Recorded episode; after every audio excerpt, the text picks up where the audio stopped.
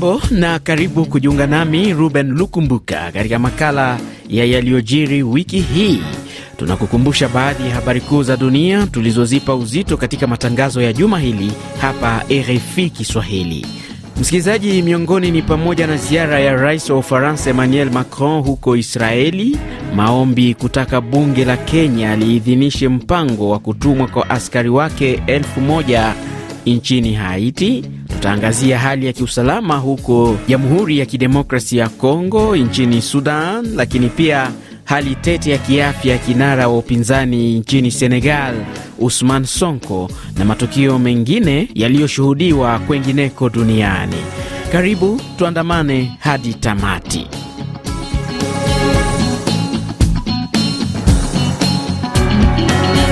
Msikilizaji, kwa sehemu kubwa makala hii itaangazia hali inayojiri kwa sasa na inavyoendelea huko Israeli tangu kutokea kwa mashambulio ya kundi la Hamas Oktoba 7, lakini kubwa ni kuhusu ziara ya rais wa Ufaransa Emmanuel Macron huko Israeli, Jordan na Misri, ambapo mwanzoni mwa juma hili akiwa Israeli alipendekeza vita vya kimataifa dhidi ya kundi la kigaidi la Islamic State nchini Iraq na Siria kwamba vinastahili kujumuisha kundi la Palestina la Hamas kule Gaza na kusisitiza kwamba taifa lake litasimama na Israeli na kwamba Israeli na Ufaransa wanapambana na adui wa pamoja ambaye ni ugaidi. Emmanuel Macron Niko hapa kuhakikishia kwamba tuko pamoja. Leo na hata kesho. Wito wetu mwanzo ni kuachiliwa kwa mateka wote bila kuwabagua, maana ni hatia kucheza na maisha ya watoto, raia na wanajeshi. Nataka uwe na uhakika kwamba haupo peke yako katika vita hivi dhidi ya ugaidi, maana anazungumza kwa niaba ya taifa ambalo hushuhudia mashambulizi haya ya kigaidi, na nafikiri ni wajibu wetu kupambana na makundi ya kigaidi, na tutafanya kile tunachoweza kurejesha usalama kwa nchi yako na kanda hii nzima. Katika hatua nyingine, Alhamis ya Oktoba 26 waziri mkuu wa Israeli Benjamin Netanyahu alisema wanajeshi wake wanajiandaa kutekeleza operesheni za kijeshi za ardhini kwenye eneo la Gaza, ingawa hakusema ni lini itaanza, wakati huu ndege zake zikitekeleza mashambulio zaidi dhidi ya Hamas, na hii licha ya kuongezeka kwa shinikizo dhidi yake, ambapo nchi washirika na zile za ukanda ziliitaka Israeli kusitisha mashambulio dhidi ya raia wasio na hatia. Hata hivyo, Benjamin Netanyahu alikuwa na kauli hii: tuko katika vita ya uwepo wetu. Tumeweka malengo mawili: kuiangamiza Hamas kwa kuharibu uwezo wake kijeshi na kufanya kila linalowezekana kuwarejesha nyumbani salama mateka. Tunawashambulia Hamas kwa nguvu kubwa. Tumeshaua mamia ya magaidi na huu ni mwanzo tu. Wakati huo huo tunajiandaa kwa uvamizi wa ardhini, lakini sitasema ni lini, utafanyikaje na wanajeshi wangapi watahusika. Akiwa Cairo nchini Misri siku ya Alhamis ya Oktoba 26 juma hili, rais wa Ufaransa Emmanuel Macron alisema kwamba meli kubwa ya nchi yake itasafirisha misaada ya dawa na chakula kwa watu walio katika uhitaji. Huku haya yakijiri namna hiyo, Umoja wa Mataifa kupitia tume yake katika mamlaka ya Palestina ilionya kuwa idadi ya Wapalestina wanaopoteza maisha itaendelea kuongezeka kufuatia mashambulio ya wanajeshi wa Israeli na hali mbaya ya kibinadamu. Karibu wiki tatu baada ya kuzuka kwa vita kati ya jeshi la Israeli na wapiganaji wa Hamas kwenye ukanda wa Gaza, mmoja wa viongozi wa juu wa kundi la Hamas alisema mateka waliochukuliwa Israeli wanaweza kuachiwa tu iwapo kutakuwa na usitishwaji wa vita vinavyoendelea. Ni wakati gani aliitoa kauli hii Victor Abuso? Kauli hiyo ya kiongozi wa Hamas ameitoa wakati wa ziara yake jijini Moscow, wakati alipogusia suala la mateka waliochukuliwa kutoka Israeli wakati wa uvamizi uliofanyika Oktoba 7. Wakati huu Israeli inapojiandaa kutekeleza uvamizi wa ardhini, kura za maoni wa raia wake zinaonyesha kwamba nusu ya Waisraeli wanataka jeshi lao lisitekeleze uvamizi huo kwa hofia usalama wa mateka wapatao 224. Nao Umoja wa Mataifa kupitia tume yake katika mamlaka ya Palestina imeonya kwamba idadi ya Wapalestina wanaopoteza maisha itaendelea kuongezeka kufuatia mashambulio ya wanajeshi wa Israeli na hali mbaya ya kibinadamu. Katika hatua nyingine, wizara ya afya katika mamlaka ya Palestina imesema raia zaidi ya elfu saba wameuawa kufuatia mashambulio yanayotekelezwa na jeshi la Israeli kwenye ukanda huo wa Gaza, takwimu ambazo zimetolewa baada ya rais wa Marekani Joe Biden kutilia shaka idadi hiyo. Idadi ya watu waliopoteza maisha upande wa Israeli ni 1400. Nam, asante sana Victor Abuso. Na hivi ndivyo mambo yalivyokuwa wiki hii huko Israeli.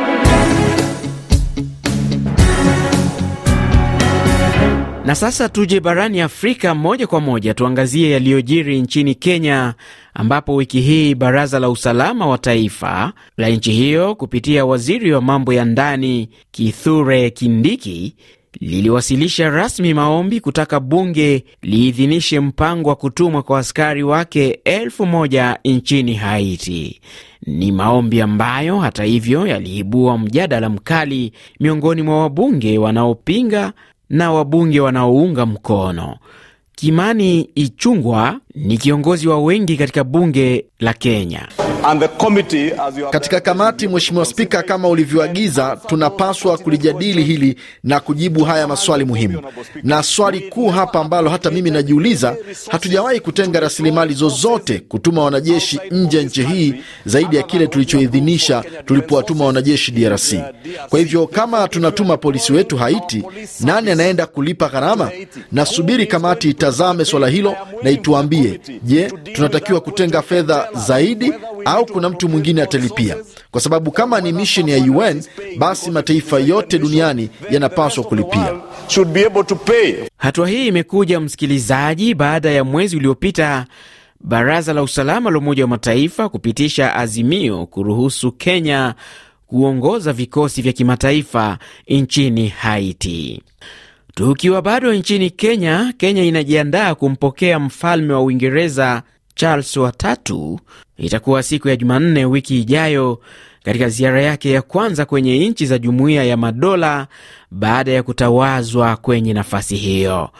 Jumatano ya Oktoba 25 wiki hii, rais wa Uganda Yoweri Museveni aliyashutumu mataifa ya magharibi yale ya bara Ulaya na Marekani kwa madai kuwa wanaingilia maswala ya ndani ya nchi yake na hata kumpa maelekezo juu ya namna ya kuandaa uchaguzi mkuu nchini Uganda. Aidha, Museveni aliyataka mataifa hayo kuacha kuingilia swala kuhusu namna nchi yake inavyoshughulikia swala la mapenzi ya jinsia moja. Yoweri Museveni: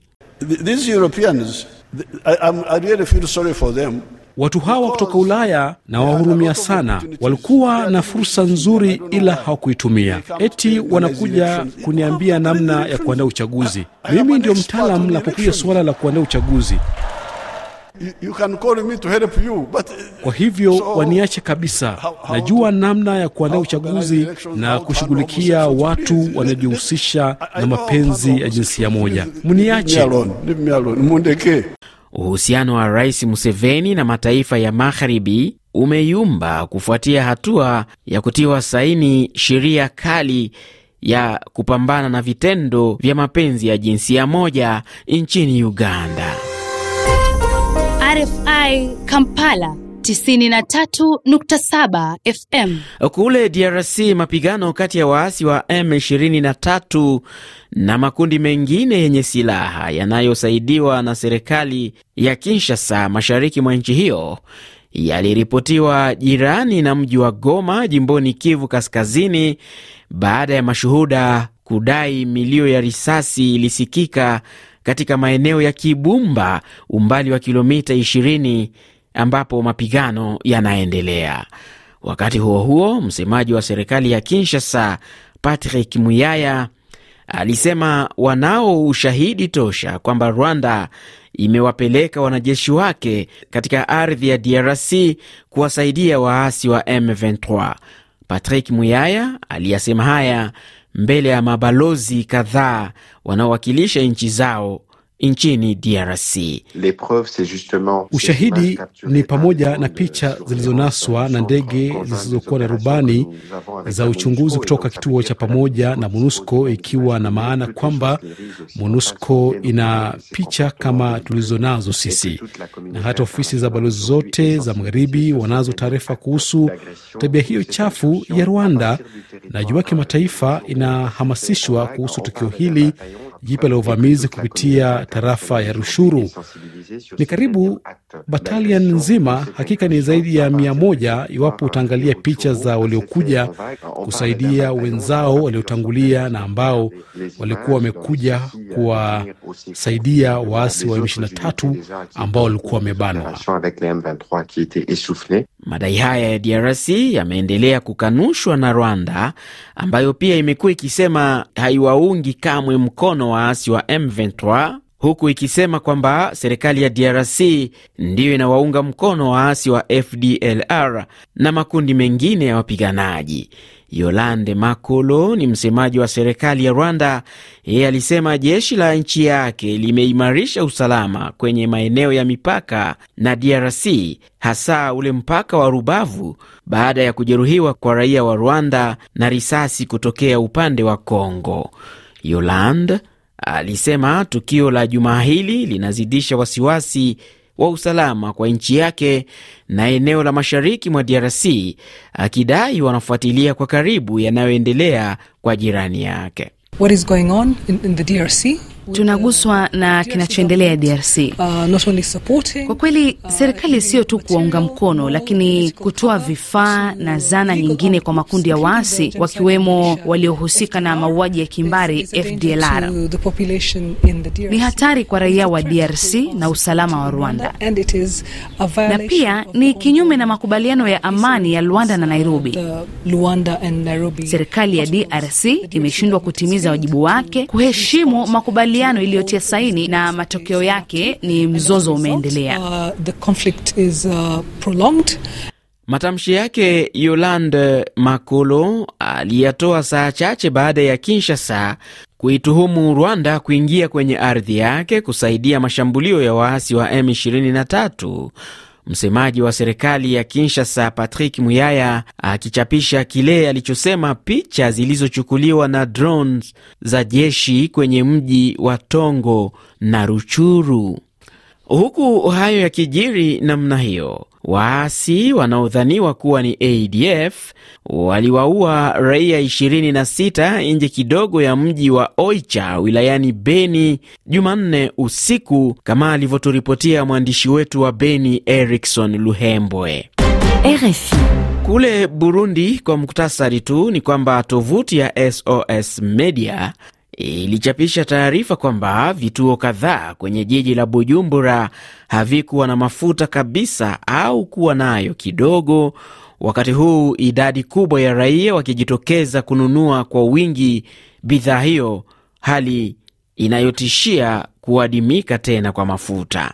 Haya yalijiri jijini Bujumbura huko Burundi, wakati huu raia kwenye mataifa mengine wakishuhudia bei za petroli na dizeli zikiendelea kupanda, kukienda sambamba na mfumuko wa bei unaoongeza makali kwa raia. Msikilizaji, mazungumzo kati ya jeshi la Sudan na wanamgambo wa RSF yalirejelewa tena wiki hii jijini Jeddah huko Saudi Arabia kujaribu kutafuta mwafaka wa kumaliza vita vya zaidi ya miezi sita ambavyo vimesababisha vifo vya watu zaidi ya elfu tisa. Namna sasa, tuangazie yaliyojiri katika ukanda wa Afrika magharibi na kaskazini, tukipiga tochi yetu katika jiji la Lagos kule Nigeria, ambako mahakama kuu ilitupilia mbali kesi iliyokuwa imewasilishwa na waliokuwa wagombea wakuu wawili wa upinzani waliotaka ushindi wa Rais Bola Ahmed Tinubu kufutwa kwa madai kuwa uchaguzi wa mwezi Februari haukuwa huru na haki. Victor Abuso na maelezo zaidi. Uamuzi huo uliotolewa na majaji saba wa mahakama hiyo unamaanisha kuwa ushindi wa Tinubu ni halali. Waliokuwa wagombea wawili wa urais wa upinzani Atiku Abubakar na Peter Obi waliwasilisha kesi wakidai kuwa Tinubu aliiba kura na sheria za uchaguzi zilikiukwa wakati wa uchaguzi huo na kumpendelea mpinzani wao. Aidha, upinzani hao walitaka mahakama kubaini kwamba cheti cha Tinubu kutoka chuo kikuu cha Chicago nchini Marekani alichotumia kuomba nafasi ya kugombea urais hakikuwa halali. Jaji John Yang Okoro amesema baada ya kusikiliza kesi hiyo kutoka kwa upinzani hakukuwa na ushahidi ambao ungebadilisha ushindi wa Tinubu. Kule Senegal, kinara wa upinzani Usman Sonko wiki hii alilazwa hospitalini katika chumba cha wagonjwa wanaoangaliwa kwa ukaribu, mawakili wake wakisema hali yake siyo nzuri sana kutokana na kuendelea na mgomo wa kula. Sire kledor ni wakili wake Sonko. Nilimkuta amedhoofika sana huku akiendelea kupokea matibabu. Yaani, kuna wito unaotolewa kwa wakuu wa nchi, sababu ni wazi kuna namna ya kumwachia huru. Hili liko wazi, na kuzuiliwa kwa Usmani Sonko kama sio kwa sababu za kisiasa, hakuna faida yoyote. Wenyewe wanao uwezekano wa kumaliza swala hilo. Hii ni mara ya pili kwa Sonko kulazwa tangu alipohukumiwa kifungo gerezani ambapo siku nane zilizopita alianza mgomo wa kula kupinga na kushinikiza kuachiwa kwa wanasiasa wanaoshikiliwa kiholela na kuminywa kwa demokrasia nchini humo. Wiki hii kule Msumbiji, watu wawili waliuawa jijini Maputo baada ya waandamanaji kutoka vyama vya upinzani kukabiliana na polisi wakati wa maandamano ya kupinga matokeo ya uchaguzi wa viongozi wa manispaa ambao upinzani ukiongozwa na chama kikuu cha upinzani Renamo unasema demokrasia nchini humo imeuliwa.